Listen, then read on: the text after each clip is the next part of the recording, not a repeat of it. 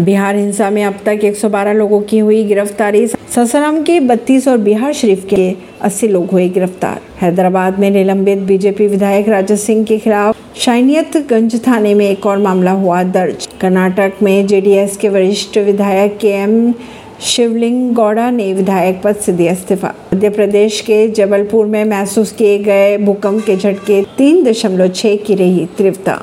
नवादा पहुँचे गृह मंत्री अमित शाह। अमित शाह ने अपने संबोधन में कहा ससरा में लोग मारे जा रहे हैं, गोलियाँ चलाई जा रही है। अमित शाह ने कहा कि बिहार में फिर लौट रहा है जंगल राज। 2024 में बीजेपी राज्य की सभी सीटों में जीत हासिल करेंगी।